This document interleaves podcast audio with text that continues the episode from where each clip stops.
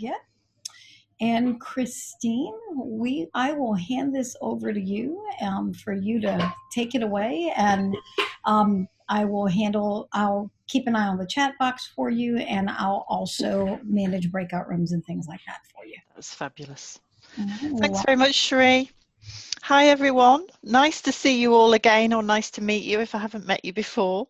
Um, my name my name's Christine Thompson. I'm based in Maidenhead in the UK. I'm an agile coach, and um, I'm going to talk to you a bit today about NLP strategies for coaching.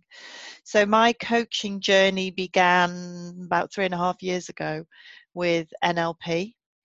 Um, so it's it's where I first got to understand how to understand how I was thinking and how other people were thinking and how that can help us to improve what we're doing. NLP sometimes gets a little bit of a bad press as being a way to um, manipulate people. My experience is that that's not the case. You cannot make somebody do something that they don't want to do.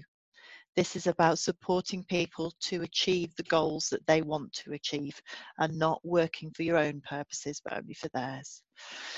And hopefully that will become clear as we talk a bit more about it. So, this is a tiny snapshot of NLP. It's just a few bits and pieces that I've picked out for you today. So, for anybody who's interested, there's a whole new world for you to dive into later. So we'll start, if I can get the slides to advance, we'll start by talking about what is NLP, so neuro-linguistic programming. It's about how our thinking produces our behavior. It's about our patterns. So what is it that we're thinking, what happens as a result, and how does that form a pattern? When do we repeat things as a result of the ways that we're thinking. And how can we change that? How can we improve that? How does knowing how we think and how we behave allow us to think about better ways of doing that and to model doing something different? So, NLP has a lot of strategies and actually interventions for helping people to choose to do something different in the way that they behave. So, why do we want to do it?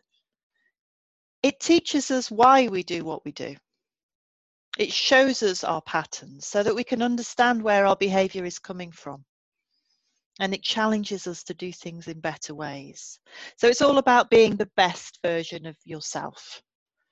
Um, and also helping others to be the best version of themselves too, which is why we're here today, because we're talking about this in uh, the context of coaching. I found it incredibly useful for my own self understanding and my own personal improvement. And we can also use it for other people for that purpose too. And that's how we're focusing on it today. So, just to explain a little bit more about our thinking patterns and where those come from, we'll take a look at Dilts' hierarchy of neurological levels. So this has um, a set of things that we're aware of and some that we're not aware of. So we'll start at the bottom of the pyramid with our emotions, which drive our behaviors, which is what gives us our outcomes. These are the things that we're conscious of. So we're generally aware of how we're feeling and what behaviors we have and how that influences what happens to us in life. And the piece at the top of the pyramid is about who we are, our identity, which is made up of our values and our beliefs. And that's the piece that we are less conscious of. So that sits behind the conscious thinking in our unconscious or our subconscious minds. So we're not always immediately aware of our values and beliefs and how those make up who we are, but it's those that are driving everything else. So, how we think about things, how we value things, what's important to us in life is going to influence our emotions, how we feel about things. And that's going to influence our behaviors and our outcomes. So, it's that hidden piece behind that's driving what actually we get out of life. So that's what Dilts triangle is, is telling us. So we're going to look at that in a lot more detail. Before we do, I just want to have a think about some of the NLP principles for coaching. Um, NLP is a really bad, um, has a really bad habit of using jargon. So in NLP, they are called presuppositions. So there's 16 presuppositions, and those are things that we presuppose or we expect to be true. So these are the beliefs that we have as coaches, as NLP practitioners. It's like the lens that we look through when we're coaching. So I've picked out the 12 that I feel are most relevant to coaching so that I can share those with you. So the first three are around our perceptions. So the NLP presuppositions or lenses or beliefs around this are the way we see the world isn't reality itself. We all look at things in our own way. We all see things differently. And that isn't necessarily what's real, what's out there. It's just our perception of what's out there. So we need to accept for ourselves and for our coachees that our world is just our view of the world, not how the world actually is. Respect the other person's model of the world. This means accepting that everybody sees things differently. Everybody else has a model, and whether or not you like it, whether or not you agree with it, we need to respect that about each other. We need to appreciate that people have different ways of seeing things and to accept that and to respect that, not necessarily to agree with it. And again, I think when we're working with our coachees, it's really important to respect that they see things differently. And if it seems alien to us, that's fine because it's their view of the world. And the third one in perception is that we believe as NLP practitioners and I think as coaches that everyone is doing the best they can with the resources they have available to them right now. They might have other resources that they're not yet aware of, they haven't yet uncovered, but right now they're doing the best they can with what they have. And as coaches, we really need to accept that and support that in our coaches and know that what they're doing is the very best they're capable of right now. And also to remember that for ourselves, right? Let's be kind to ourselves. We're all doing the best we can with what we have available to us right now. So that's a lens that we want to look through when we're coaching. The next set is around behaviors.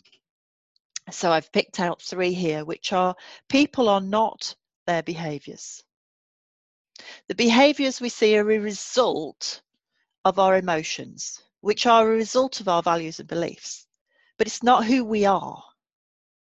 So being able to separate the two so that if we see bad behaviors, it's not what we might think as bad behaviors. It's not the person that's bad. It's just that they're getting an outcome that isn't serving them well. So just being able to separate the person from the behaviors and seeing the two as, as quite different. But also using that information. So the most useful information about somebody for a coach can be their behavior looking at what it is they are doing because that's revealing to us what's behind that. It's revealing the emotions, the values, and beliefs that are driving those behaviors. So it can be a really useful tell when working with people as to what is actually going on for them behind the scenes. And this third one is one of the ones that I found the most hard to get my head around. Every behavior is motivated by a positive intent. People murder with a positive intent, and that's an extreme case. And I think most of us would accept that that doesn't feel positive to us. But when people do things, it's for a positive reason. Whether or not, again, you agree with that.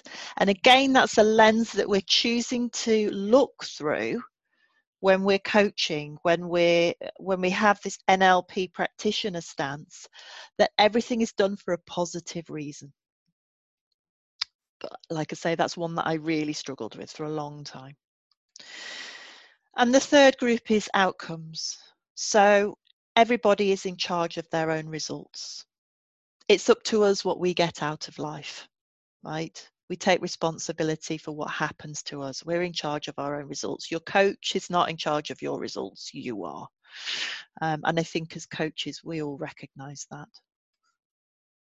There are no unresourceful people, only unresourceful states. So this ties back into what we were saying um, in the perception section um, about um, people have the resources they need, but somehow sometimes they get stuck in unresourceful states when they can't access those resources and they can't do what they need to do with them.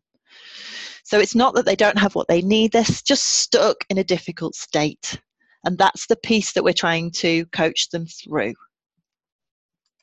And the last one, one of my favorites that I pull out in many retrospectives there is no failure, only feedback. So when things look like they've gone wrong, when things look bad, is it or is it feedback? Is it actually telling us what's really happened? Is it an experiment that we can use the results from to learn something new? So when we perceive failure, it's actually giving us information that we can use to change things. So those are the 12 stances or beliefs or presuppositions, whatever you want to call them, that I've picked out from the sets of NLP presuppositions that I think apply to coaching. So how can we use these? How can we as coaches use what we know about people's perceptions, their behaviors and their outcomes in order to support them? So that's what we're going to go on and look at. So I've picked out three um, particular areas that we're going to focus on today. Um, and at the end of each section, you guys can go off and have a little conversation and see how it applies in your life, see what, um, see how you've experienced this and see how you would deal with it when it happens. So the first area that we're going to have a look at is subconscious filters. So our conscious mind is the tip of the iceberg. It's the very small part that we're aware of, that people see. But there's a huge piece behind that, which is our subconscious mind, which is affecting our values, our beliefs, how we think about things. So that's the area where we have filters that change our view of the world. And there are three particular filters three that we most commonly use that influence the information that we receive and that change it. So we're going to take a look at each of those and see how those actually affect us. So the first one is our delete filter. This is where we selectively pay attention to some things and just ignore, overlook the rest, just let them go. Because they don't fit our model of the world we see something, it doesn't fit, and so it gets thrown out. It gets deleted. So we don't even notice and process that information because it got kicked out by our filter. So you could imagine a lot of information gets thrown out because it doesn't match what we believe. So that's our first filter. The second is our distort filter. So this says this information doesn't match what I know, so I'm going to change it to match. So you take some incoming data and you misrepresent it, change it, move it, alter it, so that it fits your model of the world so that you can then accept it. So we see something comes in, we change it. So the information we're processing is actually different than what was out there. And our third is generalize. So this is about global conclusions. So we have one or two experiences and we make a pattern out of it. We say, well, this if happened once, this is always going to happen. This is a pattern I see a lot with my children. If this happened once, then this must be the rule. This must be how it always is and we make a generalization out of something and that can cause a lot of anxiety because if it happened once it's going to happen every time And that's what I see a lot with my kids that anxious feeling because once it went wrong and therefore it's always going to go wrong. Well, is it always going to go wrong? So, those are the three filters that we most commonly use. So, we're going to spend a few minutes having a think about those. Cherie's kindly going to pop you all into breakout rooms for five minutes. So, you might want to screen grab this or take a quick note or something so that you can remember what it is because you'll lose the slides whilst you're in the breakout room. Um, have a think of some examples for yourself or for your coachees or whatever you've noticed in your teams perhaps where you can see these filters being applied. Where do you see examples of your coaches or your teammates deleting information because it doesn't fit? changing it and making something different out of it or generalizing. So, five minutes to have a chat in your groups about specific examples. Make some notes because you're going to use them again in the next exercise.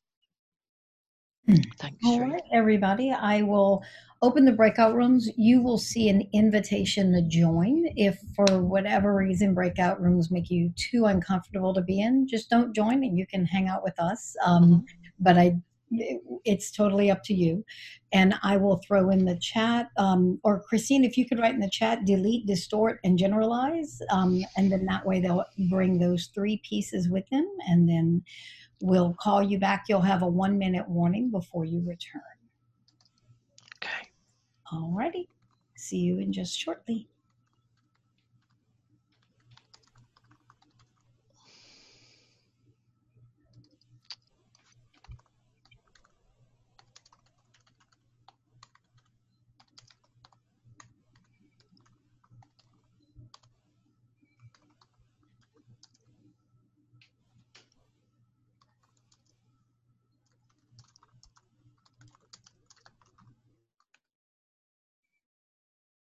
Looking for examples of where they've seen those happen.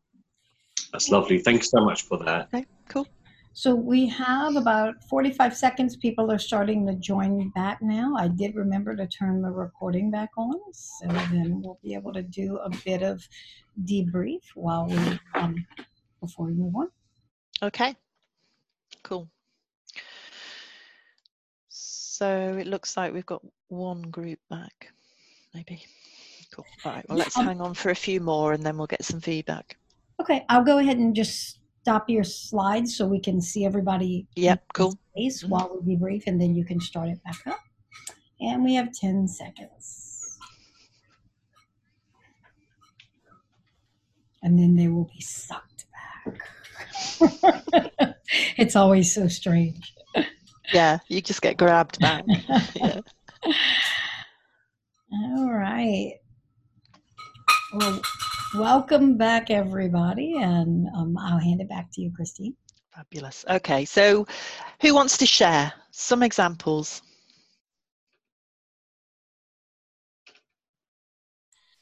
Um, uh, Arjun this side. Uh, in our group, we discussed, uh, you know, people shared a couple of instances. In one team, there is a super positive person and everything is hunky dory always. Uh, but then we found out that maybe he's he was applying filters like delete and distort.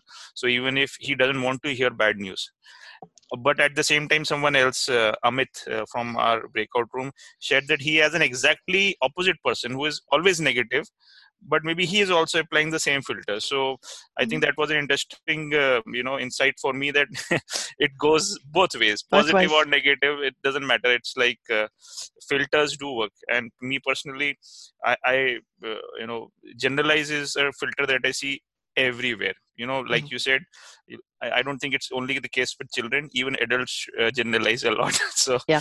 yeah. Cool. That's great. Thanks arjun. Anybody else yes, share something and ask you, Christine. Uh-huh. Um, it's probably I'm going in a different direction, so shut me up. But um, the selective thing, um, not just for hearing, um, I feel like we become selective in various things like who do I who do I become friends with, who do I socialize with, who do I think I will be compatible with, and I we all do that in life mm-hmm. instead of trying to building it more open to the entire society. Yeah, and you're right, and that's a whole bigger area, isn't it? Uh, um, a, a, whole um, area of what fits our values and our beliefs, and how do we choose things that work? Do we choose things that are comfortable? Do we look for diversity? Yeah, you're right. There's there's a whole area there of of how we're influenced in life. Yeah. Anybody else want to feedback?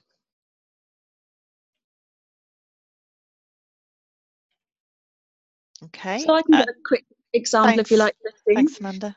Um, my example was that I've got a colleague that gave us uh, sort of was complaining about an individual, and she used as proof an email, and she said, "Look, look how she's talking to me in this email." And I couldn't see the same thing at all. I was like, well, actually, that's okay. They're trying to say this, they're trying to say that. And she saw it as really defamatory against her and how rude this woman was being. And I saw it as fairly no- normal and neutral. And therefore, we had looking at the same piece of text we were using different filters. And she was distorting it in a different way to how i was clearly you know distorting that information that i was seeing. Yeah. That's a fabulous example amanda. I think we've all seen that right? Either an email that's triggered us or that someone's shown to us that's triggered them and uh, you just both can't see the same thing yeah fabulous all right, I'm just going to come back to a question from Martin. So Martin says, how does that explain people like Hitler? What, what's you well, thinking, Martin? Actually, we, we, we had in the short time we had, we had a great answer and a great a great mm. point mm. on that. I mean, when yeah. you after you showed that slide and you mentioned about how you know people murder with good intent potentially, uh-huh. I thought, you know, how do you extend that to a monster? Um, and uh, very very extreme, but it's the delete filter. Mm-hmm. And if you can kind of begin to not not not kind of not not anyway explain away, but apply that model to it. You can kind of explain anything, can't you? And mm-hmm. then um, Matt answered something about you know the the vacuum in the wider system about what was going on in Europe at that time, and it, you can kind of see how the model applies. Um, mm-hmm. And if you can explain it in a in a crazy example like that, then you can certainly apply the delete and the distort filters to what we see in our normal lives. Mm-hmm. So yeah, yeah, that's great. Thanks, Martin. That's really great example. You're right, it's extreme. And if you can see it in an extreme example, then how much can you use it on a general day to day basis? Cool. All right, well, let's carry on with the next section. So we're going to have a look now at reframing because obviously we want to start thinking about how can we help with this?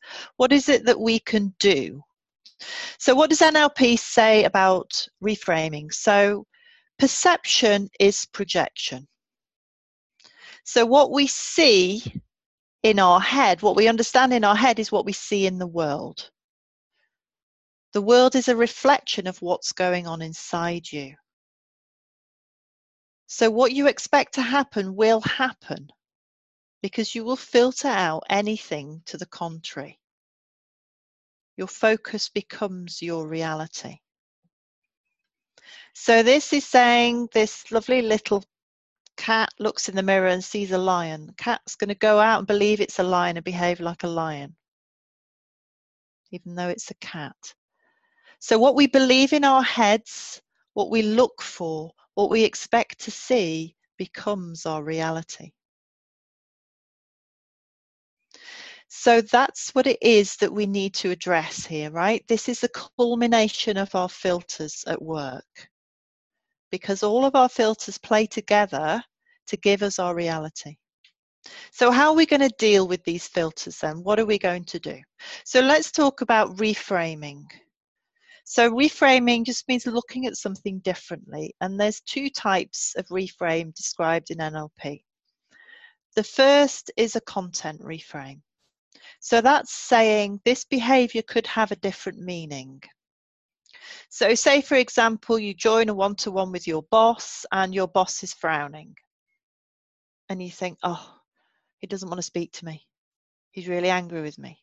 He hates me and you spend the next half an hour struggling with this call because this frown meant that your boss wasn't happy. There could be other meanings for that. Maybe your boss has a headache this morning. Maybe your boss couldn't get the audio to work on the call. Maybe they've got a screaming child in the background. There's a number of things that could cause that. So it's finding that content reframe. Seeing that this one thing doesn't necessarily mean the thing that we've assumed it to mean. And the other reframe is a context reframe. So that's seeing that something could have a positive side to it. There could be a positive twist on it. So the example that I always give here is my son. He's autistic, he has ADHD, and he is the noisiest child in the world. He likes to sing at the top of his voice. I tell him my ears are bleeding, and still he sings at the top of his voice. He makes a lot of noise. But I never lose him. I always know where he is because I can hear him. I know which room of the house he's in. If we went shopping and we got separated, I would find him because all I would have to do would be to listen. So that would be a context reframe.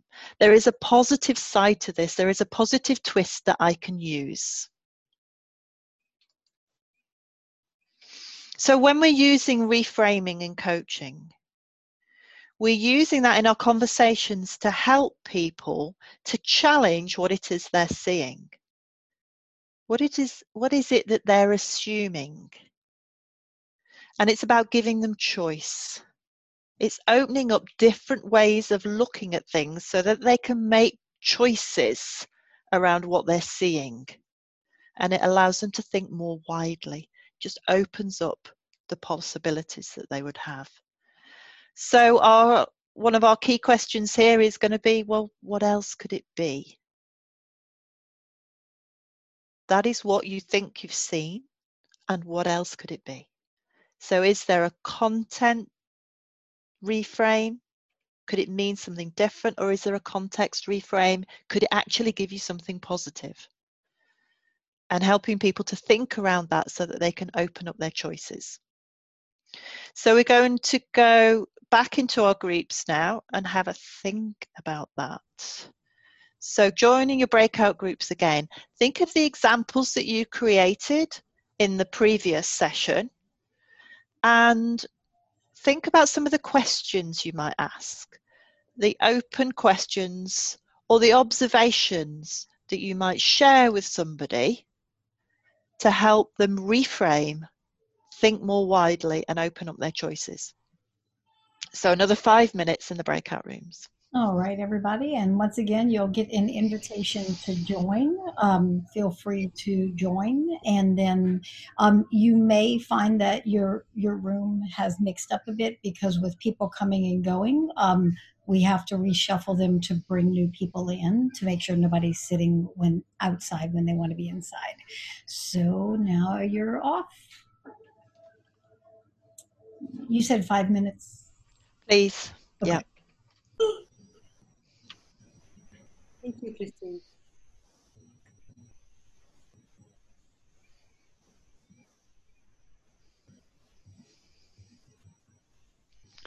That's suddenly gonna there we go.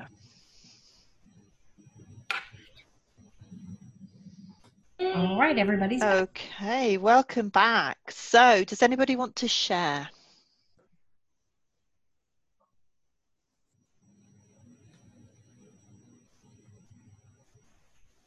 Yeah, all right. So I got um, something I'd like to share because I think I just had some, uh, some a good uh, perspective on on the situation that I had that I I hadn't thought of before, and I want to thank Olaf for that. So I had a situation where we were doing some agile games to teach uh, some of the directors and management some of the practices and principles that you use in agile, in Kanban specifically. And so uh, we used gamification as a way to teach those principles. Um, after the training was over, my director uh, basically went back and said, "Hey, it was a great game." So my perspective, my filter was is that he missed all of those concepts and was just promoting the game. Um, then uh, in the last conversation, in reframing it, Uh, we had a discussion, and perhaps um, it was his filter that he was applying, deleting some of those principles and practice, some of those details, but promoting it on a more generalized level. To him, it was like by him promoting the game, he was promoting all of that stuff under there. But my perception was is that he should be promoting each of those individual practices. That's that was my measure of success, right? But it wasn't necessarily his measure of success. Mm-hmm. Absolutely. Um, I think one of the things you touched on there, Travis, was having a conversation when you're both applying filters. And it's just crazy isn't it how much you can both be changing the meaning of things. What you say one of the nlp presuppositions that we didn't talk about is the meaning of communication is the response you get back. It's not what you said it's what the other person heard and said back. So yeah you can have crazy conversations when you're both filtering. Yeah great thanks travis anybody else want to share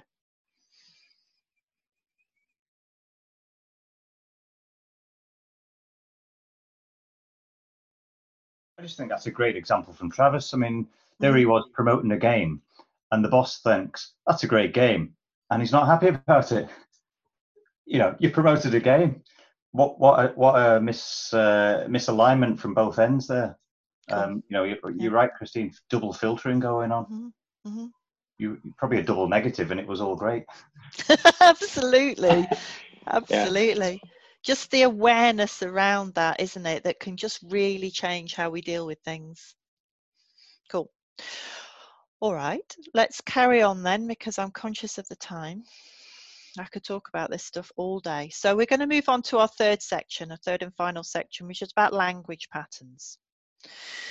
So people often use disempowered language. So they're using patterns that really show what's actually going on for them. So certain patterns are reflecting our beliefs that we're just we're just powerless. We're just victims. There's nothing we can do. Everything is happening to us and there's nothing we can do about it. And we see all sorts of different patterns that show that actually we're not dealing with anything. We're just coping these are just defense strategies. They're sticking plasters on a problem. So these, uh, these languages, these way of describing things, and we're going to look at a few examples, are just showing that we don't yet know how to solve a problem. So what we're looking for is picking up on these patterns and helping people to take responsibility for what's happening and to be empowered to do something about it let's talk about some of the um, examples here. So, mind reading, cause and effect, value judgments, universal generalizations, necessity operators. These are some of the language patterns that NLP calls out. So, let's have a look what these mean. So, mind reading, we're all good at mind reading, right? You don't like me. How are we going to respond to that? How do you know that? So again, we're thinking about filters. What is it this person is seeing, filtering or not, not seeing in the way that it was meant? So questioning when somebody mind reads, how do you know that that's true? Cause and effect. You make me sad. Can we really make somebody feel a certain way? So the textbook answer to this I absolutely love. How do I cause you to choose to feel sad? Never, ever, ever use that. Unless you really want to challenge somebody, right?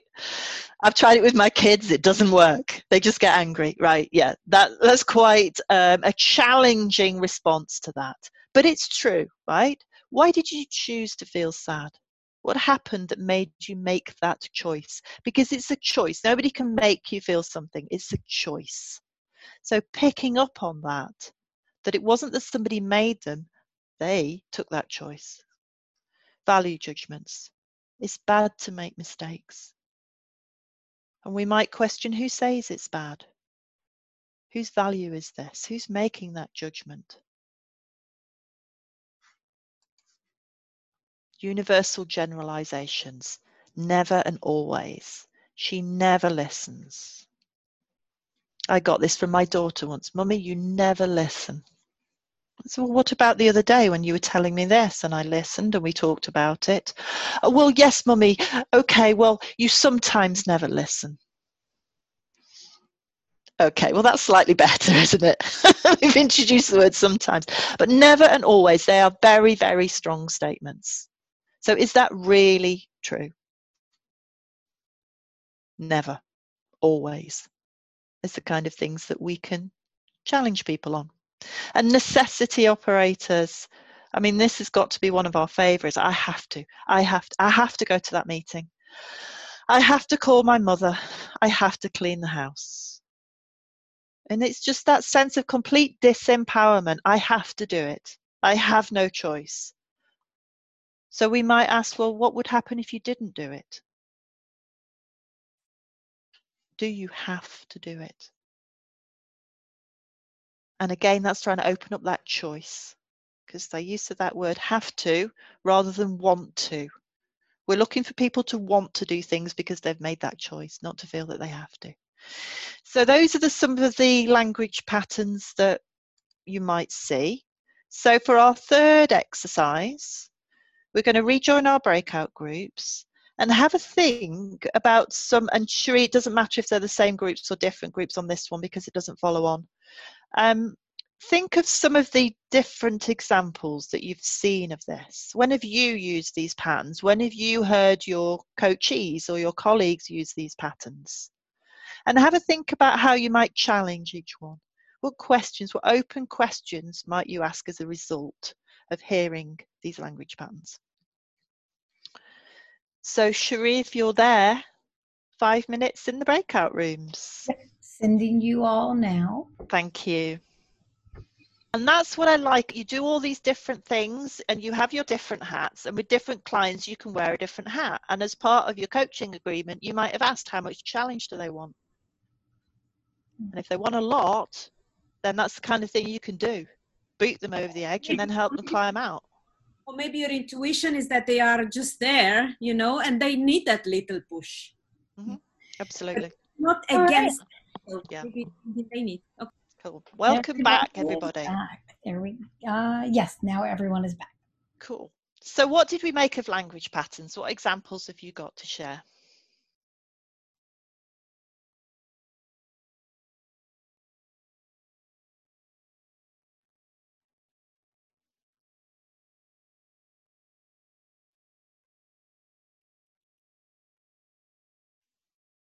Anything? Any interesting conversations?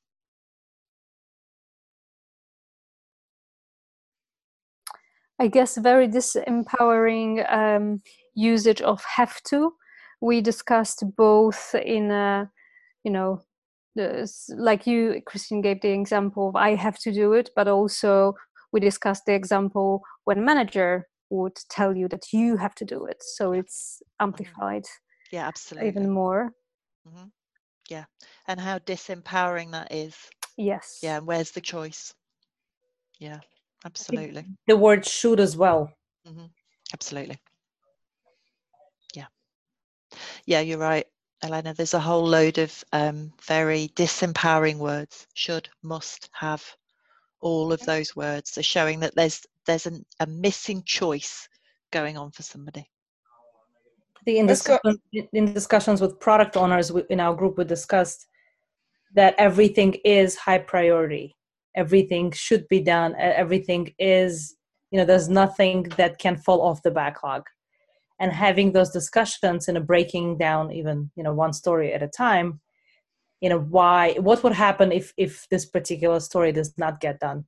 Mm-hmm. Opens opens up the possibilities and, and you know, puts different lenses on from the product owner's perspective Absolutely. and some, something might fall off. Just mm-hmm. looking at it from different perspective. Yeah, absolutely. What would happen? And then you can go on to talk about what would you do if that did happen. Mm-hmm. Mitigate it. Absolutely. Cool. All right. Lovely. Let's move the, on. Mm-hmm. Uh, yeah, there's one thing uh, yeah. about uh, I thought I could quickly share. Uh, mm-hmm. So um, uh, many people uh, tend to have the habit of saying, uh, uh, i want us to do this. And see even if uh, uh, through the group meetings it comes like uh, they uh, start with uh, I want uh, maybe it's a habitual pattern, uh, but when it says that uh, I want us to do this, uh, then uh, I, I, feel uh, means being an outsider to the team, uh, it's just a facilitator. You could see uh, there is a, a, drop in the interest level of rest of the group because it is not a shared vision. It is one uh-huh. person's idea of doing things. So uh, the simple change is like, how about we should do this next time? So that yeah. Um, gets more enrollment or involvement to the cause, now, and yeah. that, that works wonder. Yeah, Absolutely. And you're right, there's something about that word I, isn't there? I want rather than we could. Yeah, absolutely. Yeah, brilliant. Thanks, Amit. All right, so let's move on. I just want to talk about one final example, which is a bit of a case study um, of something that you've probably um, all come across with coachees, which is imposter syndrome. So, imposter syndrome is this psychological pattern where somebody really doubts themselves. They doubt their capabilities, they doubt their accomplishments, and they're constantly in fear of being exposed as a fraud. So, they're just waiting to be found out. Um, it's a pattern that I've seen a lot among software engineers. So, what is it that's going on when somebody experiences imposter syndrome? So we've got several of the patterns that we've been talking about today. I'm never good at what I do. We've got a universal generalization, potentially. They believe it's always true that they aren't good at what they do. So that's uh, always the case. Delete filters potentially at play because any evidence that comes in to the contrary is going to be ignored and missed because they're only looking for what they're expecting, right? Perception is projection. So they're expecting to see that they're incapable, and that's what they go looking for. So, all of those patterns that we've talked about today could be at play here. So, how are we going to work with somebody when we can see that they're suffering from imposter syndrome? We want to try and help them to challenge that, right? Help them to look for evidence to the contrary. Remember, they're applying their delete filter and they're generalizing. Ask them to think about times when they have done well. Go looking for evidence to the contrary. Do some experiments and see what they find out and help them to challenge what they're seeing and what they're telling themselves. So we're challenging the filters and we're challenging the negative language patterns that they're using. So, having had this experience with several people, um, having coaching conversations with people that have experienced this kind of thing, I'm going to share with you feedback from one particular person who I had a coaching conversation with around this area. And this is what this person wrote back to me a day or so later. They said, after our conversation, I spent some time thinking about what we had discussed. I started looking for evidence for the assumption I was making, and I found many things that contradict my assumptions. So this person has been able to go out and challenge what they're looking at. Take their assumptions and look for evidence against these. And they went on to say, it made me think about things that I wouldn't have thought otherwise. And I came up with surprising conclusions that made me feel very motivated to continue to improve. I realized that I was wrongly assuming too many things and how I can achieve more in order to be happier and prouder of myself. So, to this person's credit, they've spent time thinking about what assumptions they were making, what generalizations they were making, the information that they might be deleting, and what it was that they always believed about themselves. And they've gone away and looked at that, looked for what they're deleting, looked for what they're distorting, and looked at it again. And as a result, this person is feeling motivated to improve, and feels that they can be happier and prouder of themselves. So, just by simply helping somebody to challenge some of these filters and patterns, they can get some quite significant results about how they're feeling and what evidence they're looking for. And you can imagine, thinking about Dilts' hierarchy here, you can imagine the outcome here. Because the emotions have changed, the behaviors have changed, there's motivation, happiness, pride. The outcomes are going to be so much more positive for this person as a result. So that was just one particular case study that I wanted to share that really covered some of these areas that we've talked about now. So, um, conscious of the time, let's let's wrap up. So, what have we said? We've said that in our coaching sessions, we can look for people applying filters. Look at whether their view of the world is reality or whether they are seeing things differently. Challenge some of their assumptions. Could it mean something else? So, helping them to use reframes to see things differently and looking at those negative language patterns. So when we hear our coaches using things like always, never, must, helping them to understand what assumptions and generalizations they're making and whether they're taking responsibility for what's happening to them in, in life or whether they're just uh, at the mercy of everything that's going on around them. So that's everything that we've talked about. Um, any questions, thoughts, or comments that people would like to make?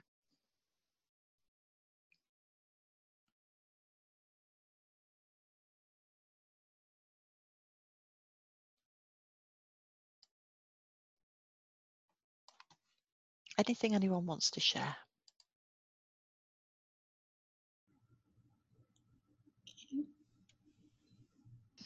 Uh, thank you. I, I, I, think I'm going to say thank you for this, uh, I think, very practical uh, walk into some small part of NLP that uh, I think I can apply pretty quickly. Mm-hmm. Fabulous. Thanks, Olaf. I have to say, some of the feedback I got from the other coaches in the breakout sessions was very useful. Thanks for that. Brilliant. That's great. Um, yeah, I wanted to add, um, regarding the last slide, um, I just wanted to add an extra comment um, on the words always and never. Mm-hmm. Uh, for example, when uh, in, a, in a company that might promoting we always do this a certain way or we never do that, that is really uh, restricting the mindset of employees and uh, preventing them from thinking outside the box.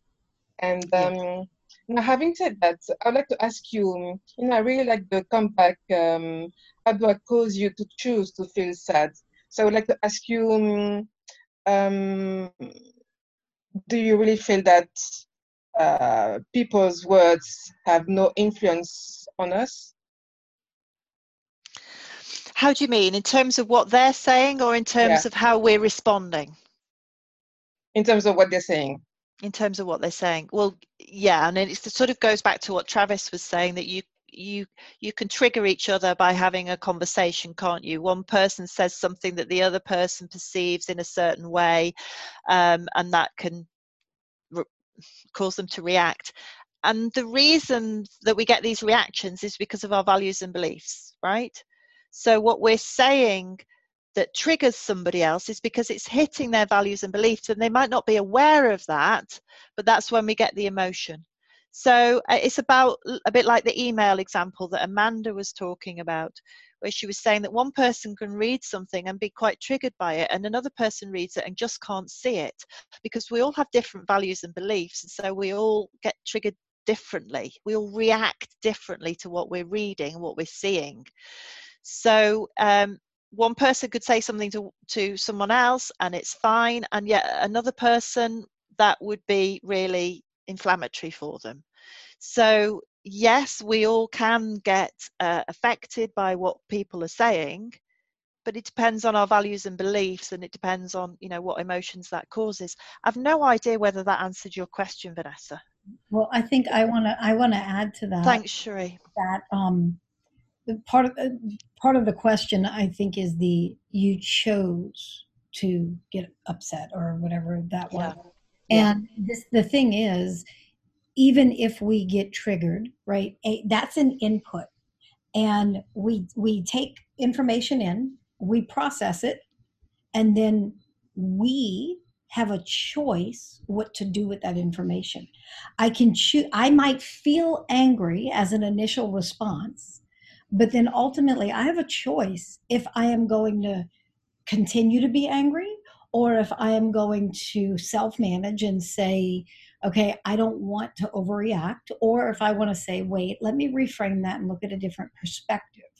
When so so the reality is no one else can control our emotions we control our emotions.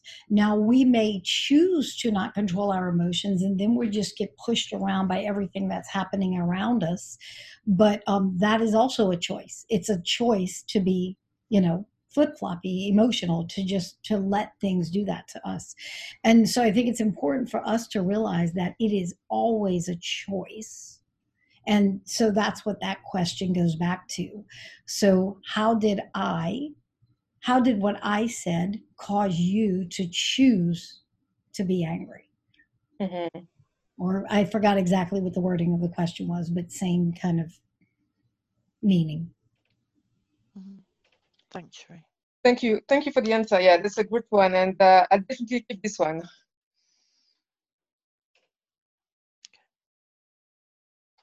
All right. All right. Anybody got anything else before we wrap up?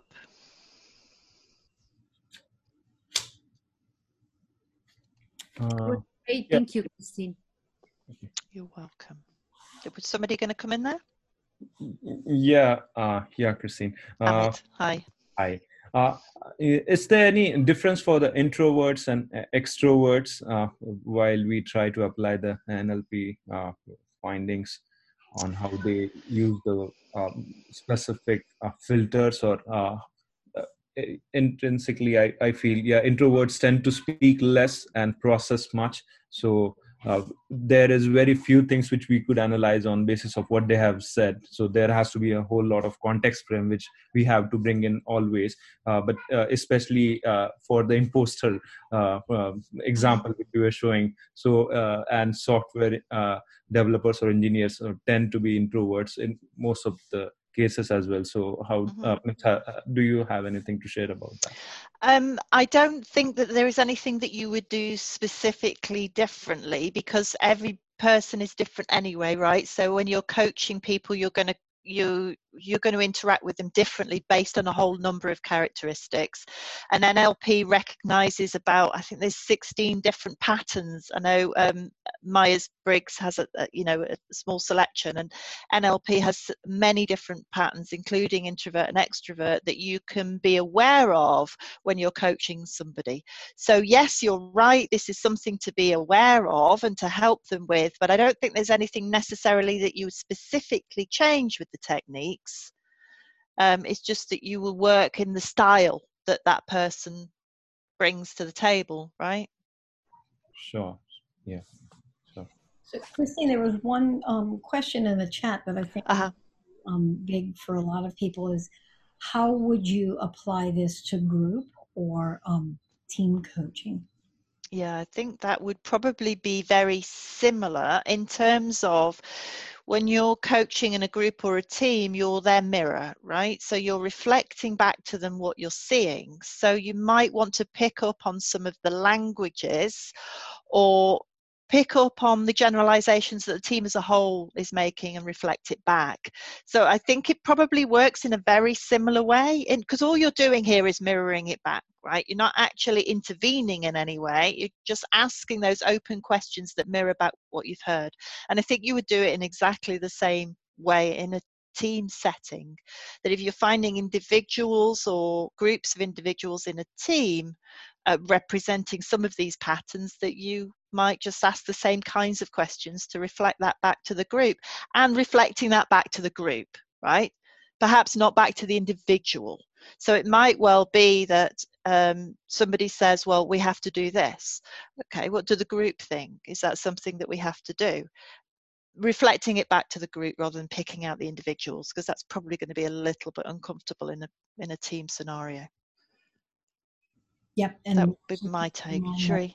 Yep. Also keeping in mind that the team is a single entity, is the coach. I mean, is the client. So that makes total sense. So, well, all right, everybody. Thank you for joining. Really appreciate um, you being here, and I know this was useful for you. I, I totally love NLP, and um, I know that Christine is great at at, um, at this topic. She is um, one of my favorite people to hear talk about this, and so she's got on the screen her contact information if you'd like to connect with her on LinkedIn or reach out to her.